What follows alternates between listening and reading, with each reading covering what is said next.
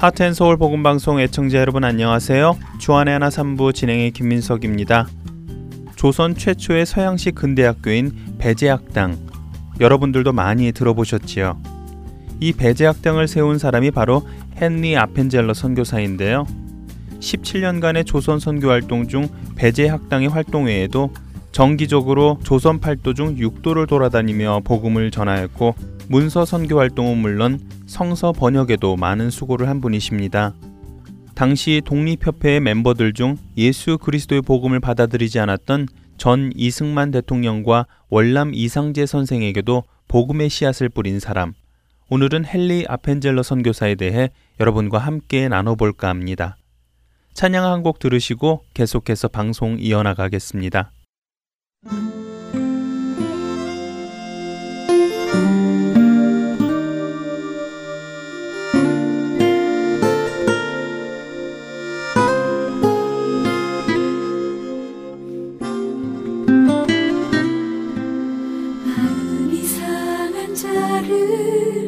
지시는 주님 하늘의 아버지 날 주관하소서.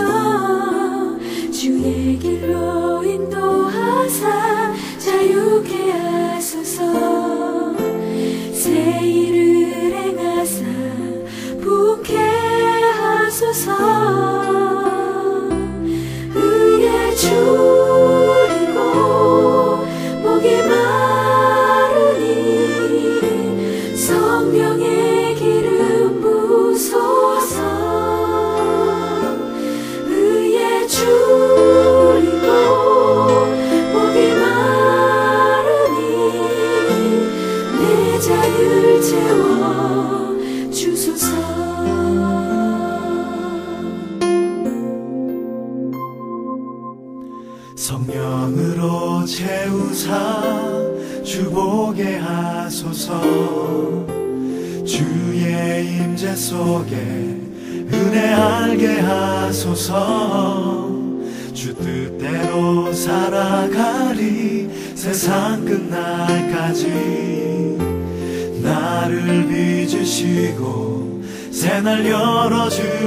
서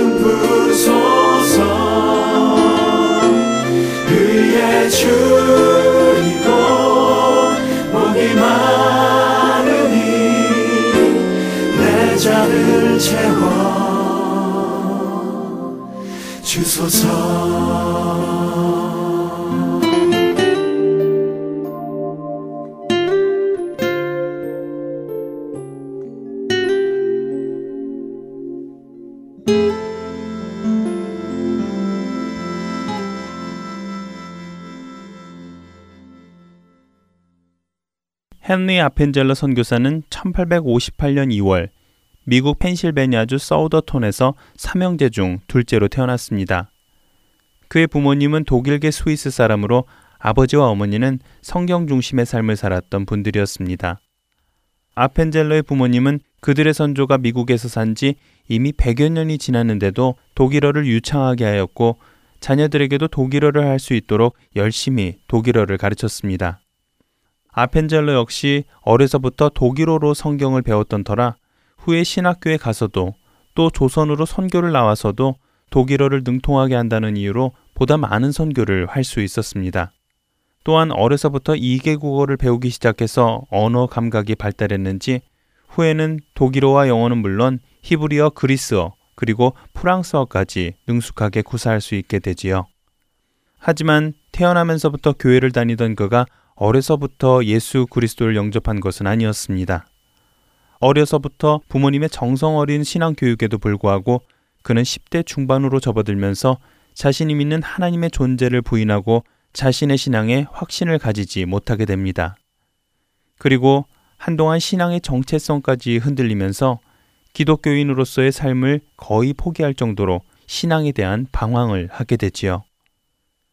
그러던 그가 예수님을 구주로 영접하게 된 것은 그가 18살이었던 1876년 10월 웨스터체스트 장로교에서 풀턴이라는 분의 설교를 듣게 되면서입니다.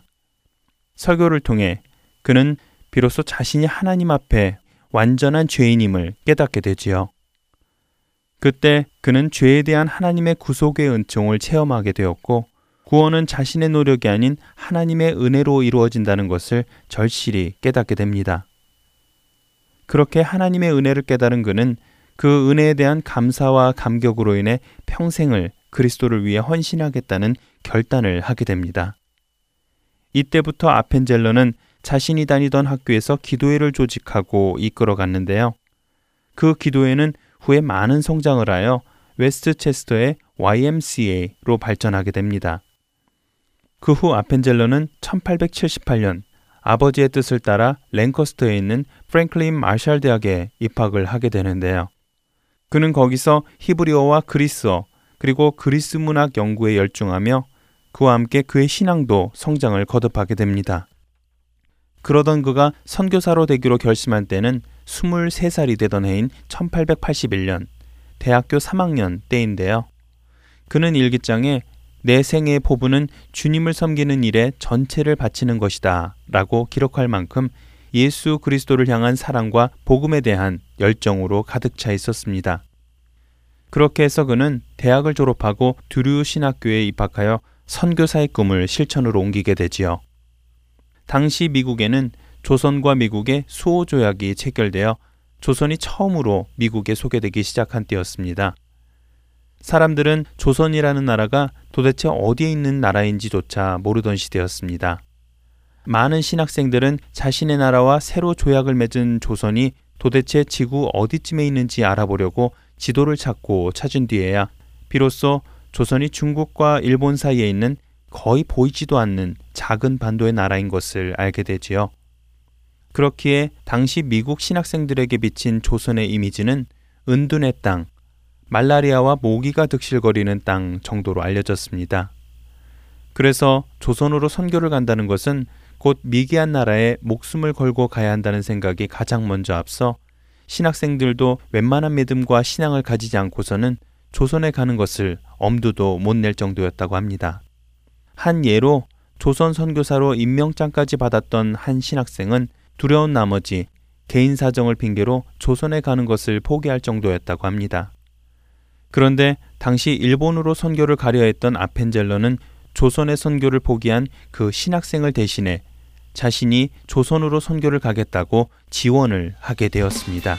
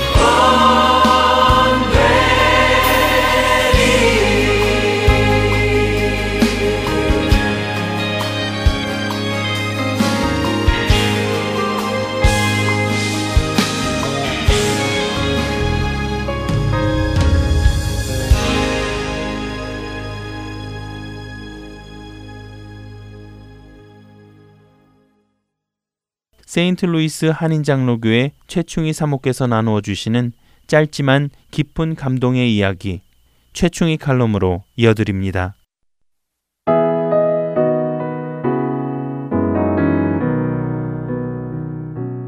어렸을 때 거짓말을 해서 어머니께 크게 매를 맞고요. 혼이 난 적이 있습니다.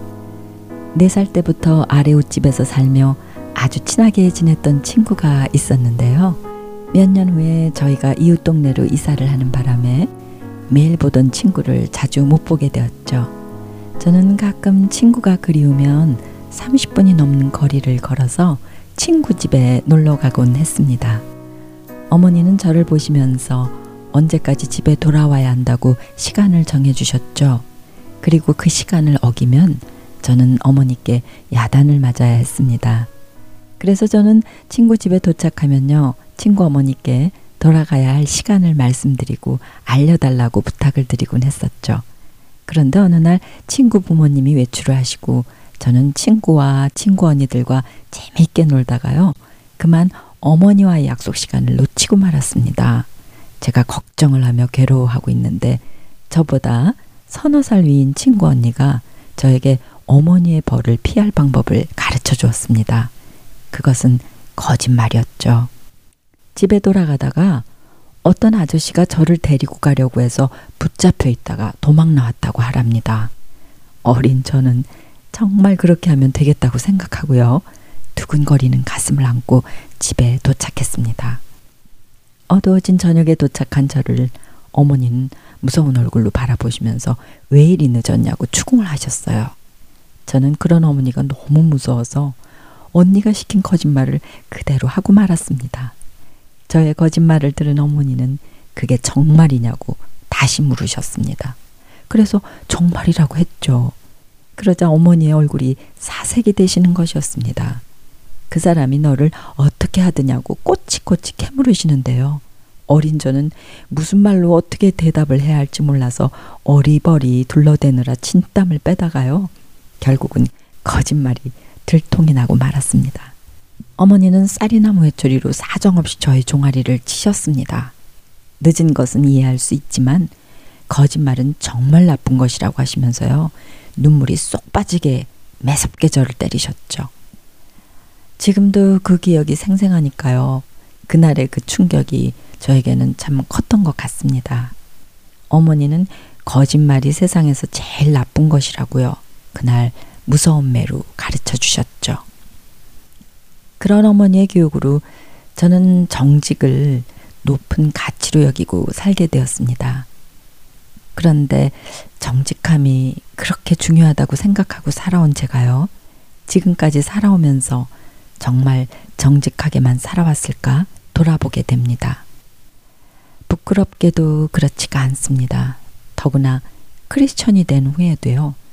저도 모르게 튀어나오는 거짓말들이 있음을 발견하게 되어서 참 부끄러워했던 적이 있습니다. 어느 날 우체국에 가서 소포를 붙이는데요. 우체국 직원이 묻더군요.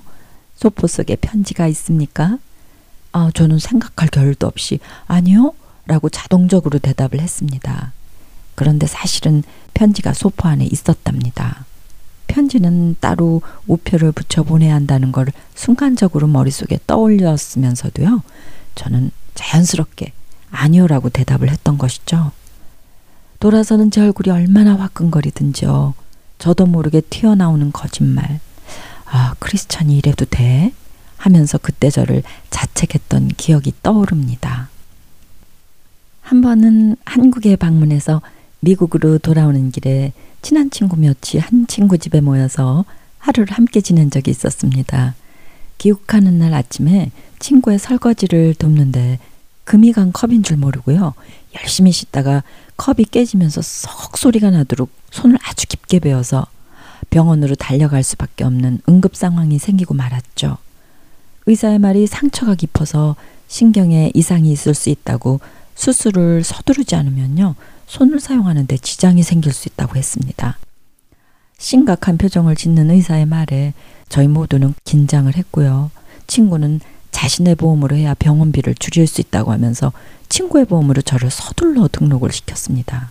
경황이 없던 터라 저도 친구가 시키는 대로 따라 했었는데요. 시간이 지날수록 마음이 무거워지고 불편해지기 시작했죠. 친구는 저를 부를 때 자신의 이름으로 불러야 할 판이었습니다. 처음에는 이름을 서로 바꿔 부르면서 실수도 하고 그러면서 옆에 따라온 친구들하고 웃곤 했었는데요. 가만히 생각해 보니까 우리가 다른 사람들에게 거짓말을 하고 있다는 생각이 점점 뚜렷해지기 시작했습니다. 더구나 목회자의 아내인 제가 이럴 수는 없다는 생각에 친구에게 조용히 제 마음을 얘기했죠. 친구는 이렇게 저에게 말했습니다. 걱정 마, 충이야. 여기선 다 이렇게 해. 너 돈도 없는데 보험 없으면 병원비가 너 얼마나 비싼 줄 알아? 수술도 해야 한다잖아. 그냥 내 보험으로 해. 내가 그냥 알아서 할게. 결국 저는 그날 병원을 다른 곳으로 옮겼고 제 이름으로 등록을 해서 수술을 받았습니다. 그리고 나중에 알고 보니까 미국에서의 제 보험이 한국에서도 적용이 된다고 해서요. 수술비와 입원비 일부를 보험으로 보상받을 수 있었죠. 아이고, 저의 부끄러운 거짓말 과거사를 애청자 여러분들께 이렇게 고백하게 되고 말았네요. 그런데 뭐 어디 이뿐이겠습니까? 지금까지 살아오면서 의식하든 의식하지 못하든 저지른 거짓말들이 또 얼마나 있을까요? 때론 사실보다 과장된 표현으로, 때로는 자존심 때문에, 또는 곤혹스러운 순간을 모면하기 위해서 그렇게 한 거짓말들은 없었을까요? 성경에는 거짓말 때문에 그야말로 망신을 당한 부자지간이 있습니다. 그들은 바로 아브라함과 그의 아들 이삭이죠. 기근을 피해 애굽으로 내려간 아브라함은 바로로부터 목숨을 건지기 위해 아리따운 이모의 아내를 누이라고 속이고요. 결국은 아내를 바로에게 내어주는 결과를 맞게 되죠. 하나님께서 간섭하셔서 이 두 사람을 보호해 주시지 않으셨다면 언약의 아들 이삭은 이 세상에 없었을 것입니다. 이런 일이 한 번뿐이면 또 이해를 하겠는데요. 아브라함은 그 후에도 똑같은 거짓말을 아비멜렉 왕에게 하고 하나님께서는 또다시 곤경에서 구해 주시죠. 그 아버지의 그 아들이라고요. 이삭도 아버지와 똑같은 거짓말로 아내에게 부끄러운 남편이 되고 맙니다. 아브라함과 이삭의 경우를 보면요. 거짓말은 두려움에서 오는 것 같습니다. 진실을 말하면 그 결과가 손해가 될 것 같고요. 어려움이 닥칠 것 같아서 거짓말을 하게 됩니다. 현재의 위기와 손해를 모면하려고 거짓말을 합니다. 아내를 노이라 속인 그 거짓말 사건 이후에 아브라함은 오히려 바로에게서 많은 시종들과 재산을 얻게 되죠. 그렇지만 오랜 후의 결과를 보게 되면요. 그건 결코 좋은 일이 아니었습니다. 애굽의 여종 하갈 그녀는 애굽 왕에게 거짓말을 해서 결과적으로 아브라함 집안에 들어온 여종임을 짐작할 수 있고요. 하갈과 그 아들 이스마엘 그리고 그 후손들을 생각하면 결코 그것은 축복이었다고 할 수 없는 일이었습니다. 엘리사의 사환인 게하시는 물질적 욕심에 끌려 거짓말을 했고 그는 문둥병이라는 처벌을 받았습니다. 아나니와와 삽비라 부부는 신성한 교회 공동체 안에서 불신앙적인 명예욕으로 거짓말을 하다가요. 성령을 속인 죄로 그 자리에서 죽임을 당하게 됩니다. 이렇게 악한 거짓말은 죽어도 마땅한 무서운 죄로 성경은 말씀하고 계시죠. 그런데 지금 우리가 사는 이 세상은 어떤가요? 정말 거짓으로 가득 차 있는 듯 합니다. 정부도 못 믿고요. 위정자도 선생도 의사도 심지어 목사와 크리스천들끼리조차도 서로를 못 믿는 세상이 되고 말았습니다. 서로가 서로를 손가락질하며 사람이 사람을 못 믿는 세상. 그야말로 거짓말을 밥 먹듯 하는 세상에서 우리는 살고 있죠. 정직한 사람이 드물어 귀한 세상이 되었습니다. 사실 거짓의 대빵, 우두머리는 사단입니다. 성경은 사단을 거짓의 아비라고 부르죠. 거짓의 배후에는 악한 영이 도사리고 있음을 성경은 말씀하고 계십니다. 사람을 불순종의 죄에 빠뜨린 원흉도 거짓말로 유혹한 사탄입니다. 그래서 하나님께서는 그토록 거짓을 미워하시는 것이죠. 태초 이전부터 계신 하나님의 말씀은 거짓이 없고 진실하십니다. 우리 하나님 아버지는 정직하신 분이십니다. 그분은 일구이연을 하지 않으시며 한 번 말씀하신 것은 변개치 않으시고 생명을 걸고 지키십니다. 신뢰할 분은 오직 하나님 한 분뿐이십니다. 저는 크리스천을 묘사하는 형용사 하나를 붙이라면요. 진실이라는 단어를 그 앞에 붙이고 싶습니다. 진실한 크리스천. 그렇습니다. 그리스도인은 진실해야 합니다. 거짓 없는 정결한 양심을 가진 자는 진실합니다. 그런데 이 진실을 지키기가 쉽지가 않습니다. 죄성을 지닌 우리들은 조금만 방심하면 진실에서 벗어나 거짓의 길로 달려가기가 일수입니다.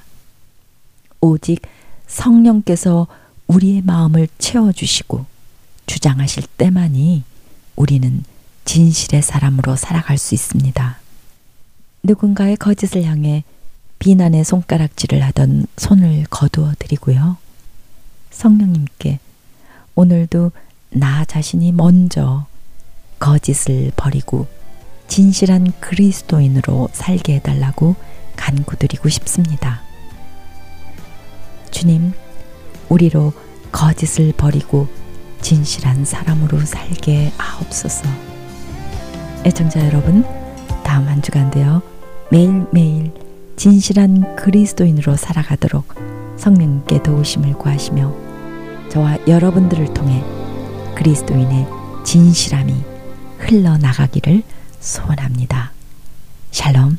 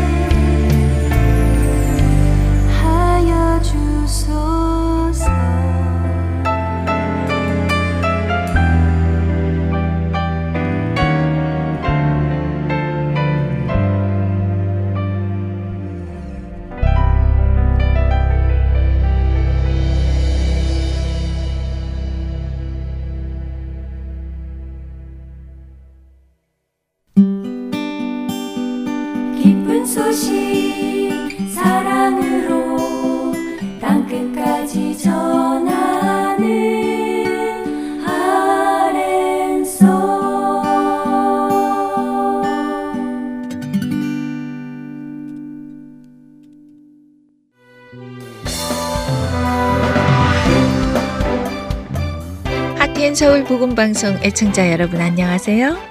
저는 조지아주 아틀란타에 살고 있는 애청자이며 봉사자인 이화경입니다. 하트앤 서울 복음 방송 사역에 동참할 수 있는 방법은 여러 가지입니다.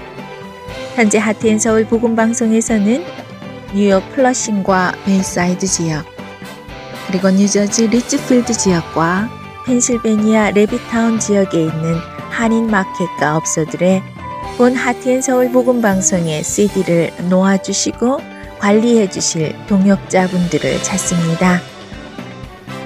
함께 복음 전파 사역에 동참하실 마음이 있으신 분들은 복음 방송 전화번호 602-866-8999로 연락 주시기를 부탁드립니다.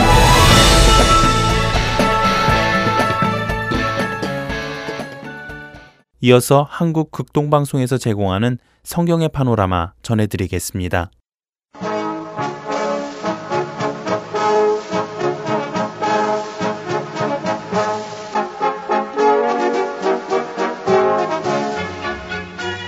성경의 파노라마 성경 속에 있는 길과 생명의 길을 동시에 안내하고 있습니다. 성경의 파노라마 노우호 목사님이십니다. 목사님 안녕하세요. 반갑습니다. 김성윤입니다.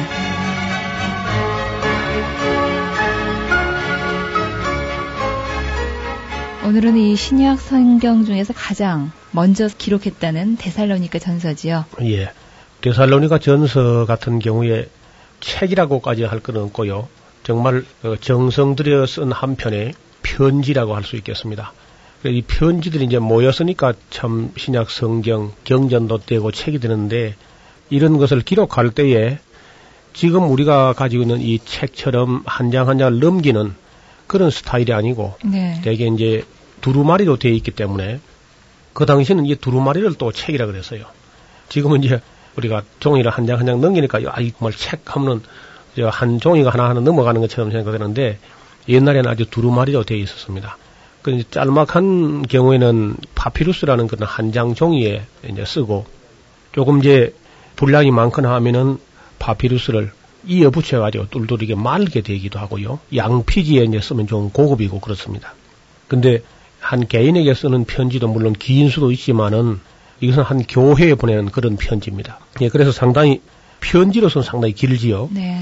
그래도 이게 이제 바울이 교회를 시작된 지 얼마 안 되는 교회 또 바울 자신이 불과 세 안식일 동안만 성경을 가르쳤던 그런 어린 교회이기 때문에 그 너무 안타깝고 또 멀리 떨어져 있으면서 애가 타고 그동안 그들이 신앙생활을 어떻게 하고 있는가 애가 타고 있었는데 그래서 이제 디모데를 거기 이제 보냈다가 다시 갔다 와서 보고 하는 걸 들어보니까 아니 그 세 안식일만 성경을 가르쳤는데도 그들이 아주 환란 가운데서도 꿋꿋이 서서 신앙생활을 잘 하고 있다는 그런 기쁜 소식을 들은 겁니다. 네. 바울이 아주 감격하면서 격려도 하고 칭찬도 할 겸 그래 이제 이 편지를 쓰고 또 격려와 칭찬과 양육 멀리 떨어져 있지만은 이 편지들로서 데살로니가 교인들을 양육하는 그런 의미도 있습니다. 그래서 이 내용을 좀 보면은 대체적으로 이제 그 칭찬과 격려가 주로 나눠져 있습니다. 네, 사도행전 그 본문을 자세히 좀 살펴보면은 바울이 얼마나 그 데살로니가 교회의 그 어린 성도들을 사랑하고 또 관심을 가지고 애를 태우고 있었는가 하는 것을 볼 수가 있겠는데요. 그리고 이제 두 번째는 바울이 거기서 3주일간 머물렀던 그 기간 봉사한 것이 헛되지 않은 것 때문에 좀 감사하고 있습니다. 어, 한 3주일, 세 안식일 정도 이렇게 복음을 전하는 것이 헛되지 않았는가 하고 애가 탔는데 디모데의 보고를 들어보니까 그들이 아주 열심을 가지고 모이기를 힘쓰고 또 환란 중에서 아주 인내하면서 참고 있다는 겁니다. 네. 그래서 형제들아 2장에 보면 우리가 너희 가운데 들어감이 헛되지 않은 줄을 너희가 친히 아나니 너희 아는 바와 같이 우리가 먼저 빌립보에서 고난과 능력을 당하였으나 우리 하나님을 힘입어 많은 싸움 중에서 하나님의 복음을 너에게 말하였노라.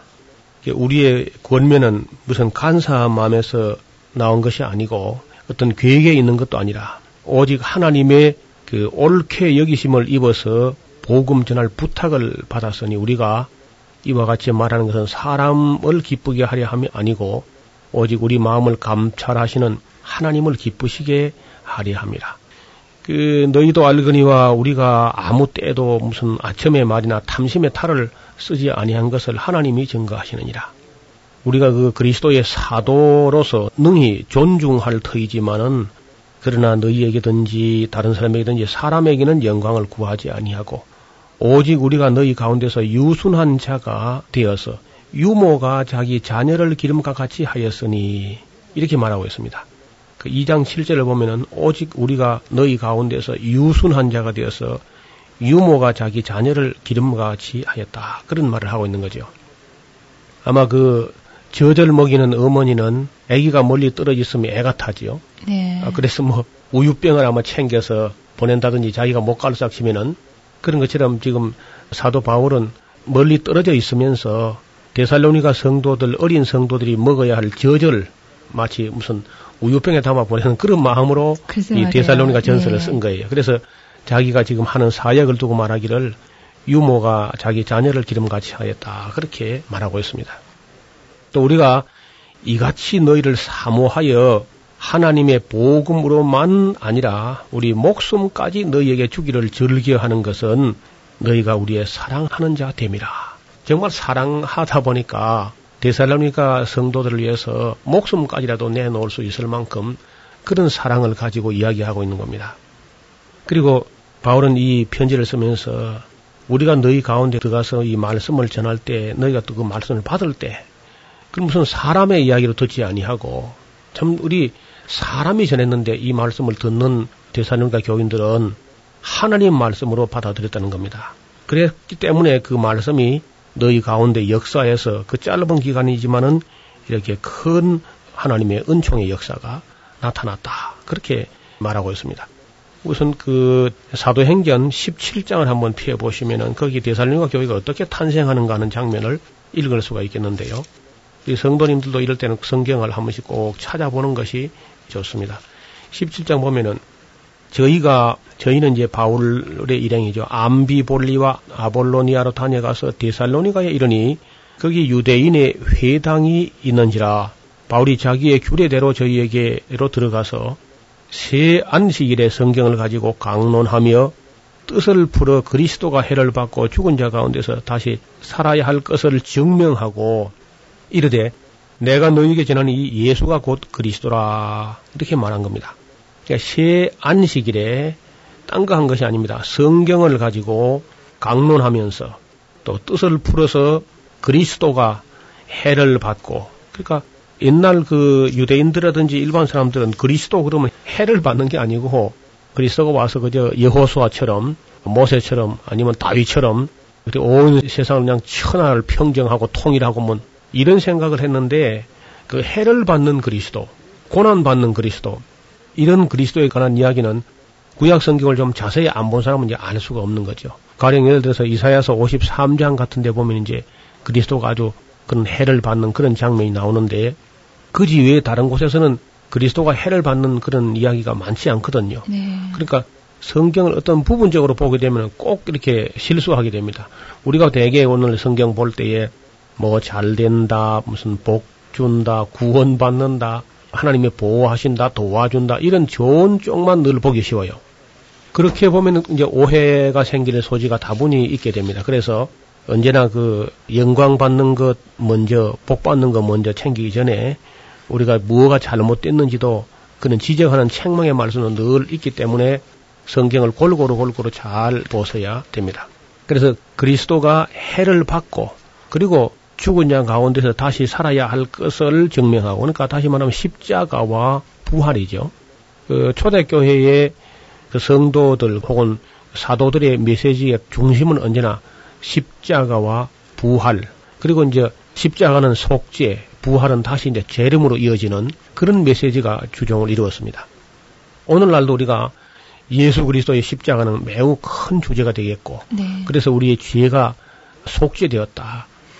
우리가 우리 스스로의 노력이나 우리의 무슨 선행을 가지고는 우리의 죄를 도무지 속죄할 수가 없는데 오직 하나님의 외아들 흠도 점도 티도 없는 그리스도의 피로 말미암아서 우리가 구속고 죄 사함을 얻게 된다 하는 이, 이 십자가의 복음이 뭐 복음 중의 복음이죠. 그다음에 이제 죽은 자 가운데서 다시 살아나신 것 예수 그리스도의 부활만큼은 신구약 전체를 망라해서 우리 기독교 교리 중에 가장 중요한 그런 교리가 되겠습니다. 그리고 이제 심판, 산자와 죽은 자를 심판하러 오실 것과 우리가 또 부활이 있으며 영생이 있다는 이 사실을 증거하게 되는 거죠. 바울은 이제 짧은 기간, 세 안식일 하지만 꼭 안식일만 한 것이 아니고 세 안식일이 지나는 동안 그러니까 한 두 주간 내지 한 세 주간 정도 그 정도 짧은 기간을 복음을 전했는데 그래도 워낙 바울이 열심히 있게 합니다. 네. 우리 지금 예배하듯이 주일 날 그저 11시나 되어 가지고 12시에 마치는 1시간 마치는 그런 식으로 하지 않아요. 바울이 뭐 어떤 때는 보면은 아침부터 시작해 가지고 말을 밤중까지 계속했다. 네. 이런 얘기를 가끔 쓰고 있거든요. 그리고 지금도 유대인들은 그 회당 예배를 하는데 보면은 뭐 2시간 내지 3시간 정도 그렇게 회당에서 예배를 하는 걸 볼 수 있습니다. 지금 대체적으로 우리 교회가 하는 예배 시간이 너무 짧기 때문에 성경 교육에 좀 문제가 있지 않나 그렇게 생각해요. 어떻든 새 안식일 날 복음을 전한 이것이 큰 열매가 되어가지고 교회가 됐는데 이 교회는 지금까지 든든히 서 있습니다. 네. 그리고 이제 디살로니가 교회 성도들이 긍지가 얼마나 있겠습니까? 글쎄요. 자기 교회로 오는 편지가 지금 성경 안에 두 권씩이나 있으니까요. 네. 그리고 이제 그 위대한 사도 바울이 우리 교회를 개척을 해서다 하는 이 자부심 아마 대단할 겁니다. 그래서 데살로니가 어, 교회 이제 이 편지를 바울이 쓰고는 그 편지를 자세히 보면은 또 그 조금 문제가 일어날 소지가 가끔 있습니다. 거기에 보면은 매장 끝에 1장 끝에 2장 끝에 3장 4장 5장 매장 끝에마다 그리스도의 재림 혹은 강림에 관한 이야기가 나오거든요. 이것 때문에 이제 대사로니 교인들이 아주 큰 오해가 있었는데 예수님이 그저 곧 강림하시는가 보다. 그래서 일을 안 하고 그저 학교도 안 가고 막 직장도 안 가고 하는 옛날 우리 모습처럼 그런 그 현상이 벌어지게 된 겁니다. 네. 그 사회적으로 큰 문제가 되는 거죠. 가뜩이나 교회가 막 지금 시작하는 교회가 그런 사회적 무리를 일으키면은 전도가 안 되는 거죠. 그래서 바울이 아주 그 문제를 가지고 걱정을 하게 되고 아 이게 앞으로 이 편지를 쓰면서 참 조심해야 되겠다. 편지라는 것은 참 편리하기도 하지만은 당장 그 물을 수가 없단 말이죠. 그냥 기록된 그것만 가지고 오해 소지가 가끔 있기 때문에 두 번째 또 편지 쓸 때가 되기도 했지만은 먼저 쓴 편지에 대한 어떤 오해라든지 그런 것을 바로잡기 위해서 이 후서가 기록됩니다. 그 먼저 쓴 편지 중에 오해 소지가 조금 있었던 것은 데살로니가 전서 5장을 보면 형제들아 때와 시기에 관하여서는 너희에게 쓸 것이 없으면 주의 날이 밤에 도적같이 이럴 줄을 너희 자신이 자세히 알미라. 저희가 평안하다 안전하다 할 그때에 잉태된 여자에게 해상 고통이 이런 같이 멸망이 호련히 저희에게 이르니 결단코 피하지 못하리라. 형제들아 너희는 어둠에 있지 아니하며 그 날이 도적같이 너희에게 임하지 못하리니 너희는 다 빛의 아들이요 낮의 아들이라. 우리가 밤이나 어둠에 속하지 아니하나니 그러므로 우리는 다른 이들과 같이 자지 말고 오직 깨어 근신할지라. 자는 자들은 밤에 취하고 취하는 자들은 밤에 취하되 우리는 낮에 속하였으니 근신하여 믿음과 사랑의 흉배를 붙이고 구원의 소망의 투구를 쓰자.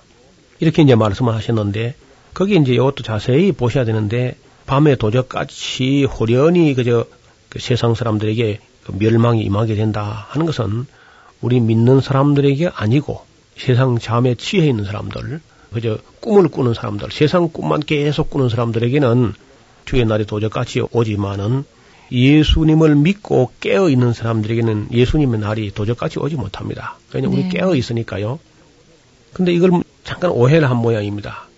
그저 도적같이 오는 줄 알고 그냥 계속해서 뭐저 밤에 잠도 안 자고 아니면 하늘만 쳐다보고 오늘이나 내일이나 뭐 이제나 저제나 이렇게 막 초조해하면서 세상에서 해야 될 일에 대해서는 그저 관심이 없고 오직 예수님 오는 그것만 그저 관심을 집중하다 보니까 네. 이 교회가 큰 어려움을 겪게 되는 거죠.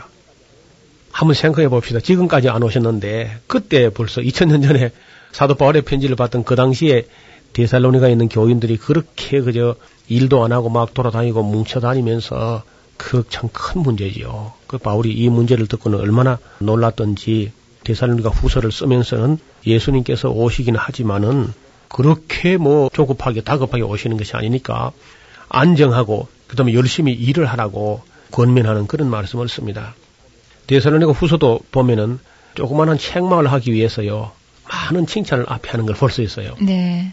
그 하나의 지혜의 방법이에요. 근데 이제 어린 사람일수록 좀 그렇지 않습니까? 네. 어리고 아직은 미성숙한 그런 교회일수록 칭찬을 많이 하고 뭐 썩 잘해서 칭찬한다기보다도 그 좋은 점들을 들어 찾아내서 칭찬을 한 아홉 가지쯤 하고 하나쯤은 따끔하게 책망하는 그런 형식을 취하고 있습니다. 그래서 그 데살로니가 후서를 자세히 보면은 바울과 실로아노와 디모데는 하나님 우리 아버지와 주 예수 그리스도 안에서 데살로니가에 있는 교회에 편지하노니 하나님 아버지와 주 예수 그리스도로부터 은혜와 평강이 너에게 있을지어다. 그건 뭐 보통 편지 앞에 문안과 인사, 발신자 그리고 수신자를 밝히는 그런 글이죠. 고대 편지 형식의 아주 일반화된 형식입니다. 여기 되게 이제 은혜 평강할 때이 은혜라는 말은 되게 그리스식을 좀 따고 있는 것이고 평강, 이 샬롬이라고 하는 것은 물론 헬라어로 할 때는 에이레네라는 말을 씁니다만은 이 평강은 역시 이스라엘 사람들이 가장 중시하는 그런 인사법입니다. 근데 바울은 이제 이 헬라 문화하고 그 히브리 사고를 가고 있으니까 대체로 이게 은혜와 평강이라는 말을 많이 쓰죠. 사실 우리가 굉장한 은혜가 무슨 이상한 그 신비한 은혜가 나타나야 은혜가 아니고 매일매일 아무 일 없이 아무 근심 없이 저녁에 잠자리에 들 수 있다면 이게 참 감사할 일이죠. 네. 그 이스라엘 사람들은 꿈에도 소원하는 것이 총소리가 들리지 않고 화약 냄새가 나지 않고 피 비린내가 나지 않고 그리고 저녁 시간에 가족들이 저녁 식탁에 아무 걱정 없이 둘러앉는 거 이걸 가장 아름다운 하나님의 은총으로 샬롬으로 그렇게 희구하는 것이고 그래서 인사법이 샬롬이지요. 우리도 지금 무슨 기적이 일어나야 감사할 것이 아니고 매일매일 아무 일 없이 가족들이 저녁 식탁에 그 호젓이 둘러앉는 것이 하나님의 큰 은총임을 알아야 될 것입니다. 어, 형제들아 우리가 너희를 위하여 항상 하나님께 감사할지니 이것이 당연하면 너희의 믿음이 더욱 자라고 너희가 다 각기 서로 사랑함이 풍성함이며 그리고 너희의 모든 참는 모든 핍박과 환란 중에서 너희 인내와 믿음을 인하여 하나님의 여러 교회에서 우리가 친히 자랑합니다. 믿음이 자라난다는 겁니다. 우리가 아기를 기를 때도 그 아기가 자라나는 것을 보는 기쁨은 여한 아니죠. 네. 그 무럭무럭 자라는 건 정말 어린 감남나무 같이 한없이 아름다운 모습이죠. 근데 만약에 우리가 아기를 하는데 말이죠. 어떻게 뭐 1년 지나도 안 자라고 말 2년, 3년, 5년, 10년 자라도 도무지 자라지 않고 있으면 정말 아마 부모님들은 애가 타게 될 겁니다. 그래서 바울은 데살로니가 성도들의 믿음이 자라나는 것, 그들의 내면 세계가 영적으로 성장하고 있는 것에 대해서 감사하고 있습니다. 그리고 너희가 다 각기 서로 사랑함이 풍성한 것을 감사하는. 이게 교회가 그 서로 사랑하지 않거나 아니 교회가 아니 가정이라 할지라도 가족들끼리 뭐 사랑이 없다든지 그러면 세상에 뭐 그건 지옥이 되겠죠 완전히. 그래서 믿음만 자라서 안 되고요. 반드시 그 사람은 사랑으로 성장하고 또 사랑이 성숙되고 사랑이 풍성해지는 것. 교회나 가정이 다 마찬가지인 줄 믿습니다. 그리고 너희의 참는 모든 핍박과 환란 중에서 너희 인내와 믿음을 인하여 하나님의 여러 교회에서 우리가 친히 자랑한다. 그렇게 기록하고 있습니다. 지금 미사 뭐 이 우리가 사는 사회에 핍박이 많지 않습니다만은 초대 교회는 정말 핍박과 환란이 환란이란 말은요 헬라어로 쓸 땐 들립시스라는 그런 말을 쓰는데 이 네. 들립시스 어원이 무거운 돌을 굉장히 큰 무거운 돌을 가슴에 눌려 가지고 그 돌에 눌려서 어떤 죽는 그런 것을 말할 때 그 들립시스라 그러는데 그러니까 어떤 뭐 긴장과 억압과 두려움과 이런 환란 뭐 매를 맞는 정도가 아니고 그저 매 맞지 않아도 그 불안 속에서 하루하루를 지내는 그 어려움의 환란을 끝까지 참는다는 겁니다. 그런 환경 속에서 신앙을 지키셨네요. 예. 그러면서 이제 믿음이 자라고 있었고 예. 또 그러면서 사랑이 더 풍성하고 있는 것 때문에 이제 감사한다. 그 인내한다 하는 말도 요 휘포모네라는 그런 성경에서 아주 일반화된 말인데 이 말은요. 그걸 억지로 꾸역꾸역 개우 참는 게 아니고요. 예. 뿜으로 참다는 겁니다. 기꺼운 마음으로 그 환란에 동참하면서 즐거움으로 인내하면서 소망을 가지고 인내하면서 이렇게 참는다는 거죠. 그래서 바울이 정말 이게 이건 정말 신앙의 아주 기본이 되었다. 음? 기초가 아주 제대로 되었다. 그래서 정말 진심을 가지고 내가 칭찬을 하는 겁니다. 그러나 이제 2장에 넘어가면은 바울이 그 데살로니가 교인들의 생각 중에 잘못된 것을 교정하려고 조금 고쳐주려고 글을 쓰고 있습니다. 형제들아 우리가 너희에게 구하는 것은 우리 주 예수 그리스도의 강림하심과 그 앞에 모임에 관하여 혹 영으로나 혹 말로나 혹 우리에게 받았다 하는 어떤 편지로나 주의 날이 이르렀다고 막 시동심하거나 두려워하거나 하지 아니할 것을 내가 부탁을 한다. 누가 와서 무슨 말을 해도 아무렇게 해도 미혹하지 말아라. 그 속아서 막 그 혹하고 그렇게 해서는 안 된다는 겁니다. 먼저 있을 일이 있다는 거죠. 예수님 오시기 전에. 네. 예수님 오시는 일은 뭐 당연한 건데 그러기 전에 먼저 있어야 될 일이 있기 때문에 그런 일이 먼저 있기 전에는 예수님 절대 오시지 않으니까 바울이 지금 하는 목적은 정말 안정된 마음으로 차분히 그저 자기 일을 열심히 해서 오히려 그저 어려운 사람을 도울 수 있고 구제할 것이 있도록 여유 있는 삶을 살 수 있도록 그렇게 일할 것을 강조하거든요. 그리스도의 재림보다 먼저 있을 일, 예. 징조가 뭡니까? 그게 이제 첫째는 배도가 있다는 거예요. 배도. 즉 예수님이 오시기 직전에 진리를 배반하고 하나님 말씀을 등지고 하는 이상한 그런 배도가 있을 것이다. 그렇게 말씀하셨는데 도를 배반하는 것, 하나님 말씀을 배반하는 그런 일이 있게 될 것이고 또 불법의 사람, 멸망의 아들, 이게 아주 불법의 사람이란 말이라든지 멸망의 아들, 이건 전부 다 적그리스도의 대명사입니다. 네. 안티크리스토스라고 적그리스도, 그리스도를 대적하는 사람, 그 악의 화신이죠. 이런 자가 나타나 가지고 자기를 굉장히 높여서 뭐 하나님이나 숭배함을 받는 자 위에 자존하여서 심지어 하나님 성전에 앉아 가지고 자기를 보이면서 내가 하나님이다 뭐 이렇게 말하는 놈이 이제 나타날 거라는 거예요. 우리가 살고 있는 지금 이 시대가 그런 시대 아닙니까? 이제 어떤 면에서는 그 인간이 그냥 다 자기가 하나님이죠. 자기 마음대로 하니까. 그런 면보다도 이제 실제로 어떤 성전에 바울이 말할 때 이때의 성전은 예루살렘 성전이면서 개념이 없었어요. 종말 때에 적그리스도가 정말 예루살렘 성전에 들어가가지고 자기가 하나님 노릇 하려고 하는 그런 사람이 일어날지 모르죠. 그 적그리스도란 말이 흔히 여러 적그리스도들이 있고요. 그 적그리스도가 있습니다. 그 적그리스도. 예, 고유명사처럼 아주 한 사람이 있는 예, 결정적으로 예수님 오시기 직전에 나타나서 자기가 그저 하나님 행세만큼이나 하는 그런 적그리스도가 나타나게 될 텐데 그런 사람이 나타나기 전에는 예수님이 재림이 없다는 거죠. 네. 그러니까 우리가 지금도 우리 이 방송을 듣는 모든 청취자들이 잘 새겨 들으실 것은 적그리스도가 언젠가 나타날 겁니다. 굉장한 적그리스도가. 그리고 온 천하를 꿰일 뿐 아니라 수많은 사람들을 막 혹하게 하는 그런 능력의 사자, 거짓 기적과 표적을 가지고 할 수만 있다면 택한 백성도 막 미혹하게 되는 그런 굉장한 인물이 이제 나타난다는 거죠. 그야말로 초인, 슈퍼맨이라고. 이런 거창한 인물이 나타나가지고 세상이 이제 앞으로 막 많은 문제가 일어나겠죠. 이제 이 나중에 우리 종말론을 따로 좀 집중적으로 하지만은 세상에 사람이 그저 걷잡을 수 없을 만큼 어떻게 해결이 안 될 만큼 그런 어려운 일이 날 때에 굉장한 인물이 나타나가지고 그 문제를 다 해결하면서 온 세상 사람들의 마음이 관심이 집중되는 그런 때가 있을 겁니다. 그럴 때라도 우리 그리스도인들은 어떤 사람이든지 사람을 절대화하거나 그걸 무슨 하나님처럼 숭배하거나 그렇게 해서는 안 된다는 겁니다. 네. 그런 자가 먼저 나타나가지고 수많은 사람들을 미혹하게 할 것인데요. 2장 8절을 보면 그때 그 불법한 자가 나타나리니 주 예수께서 그 입의 기운으로 저를 죽이시고 강림하여 나타나심으로 폐하시리라. 이 악한 자, 구절에 보면 악한 자가 어떻게 임하느냐? 악한 자의 임함은 사탄의 역사를 따라서 모든 능력과 표적과 거짓 기적과 불의의 모든 속임으로 멸망하는 자들에게 이 말이니 이는 저희가 진리의 사랑을 받지 아니하며 구원함을 얻지 못하기 때문에 하나님께서 유혹을 저희 가운데 역사하게 하사 거짓 것을 믿는 사람 마침내 빠지게 만든다. 그런 말씀들이 기록되어 있습니다. 대살로니 후서는 이 정도 정리를 하겠습니다. 감사합니다.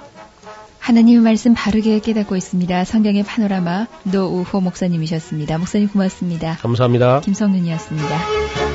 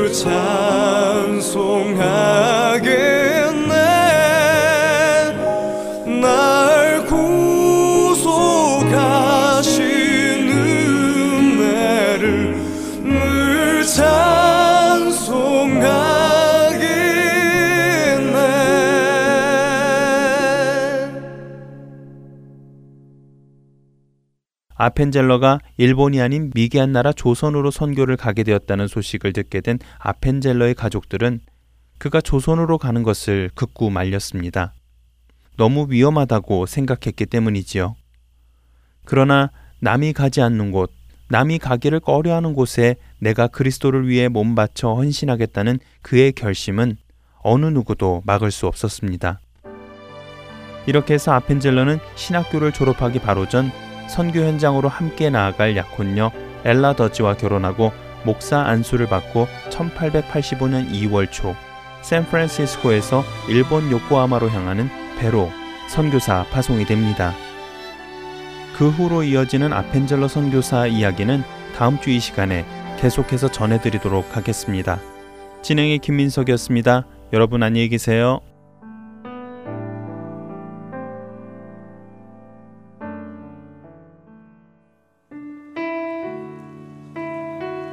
시간 주님의 십자가를 묵상합니다. 수많은 사람들이 우리 앞에 있지만 그 모든 것을 다 내려놓고 오직 나 혼자를 위해서 죽으신 우리 예수님 당신을 보기를 원합니다. 주 달려 죽으신 십자가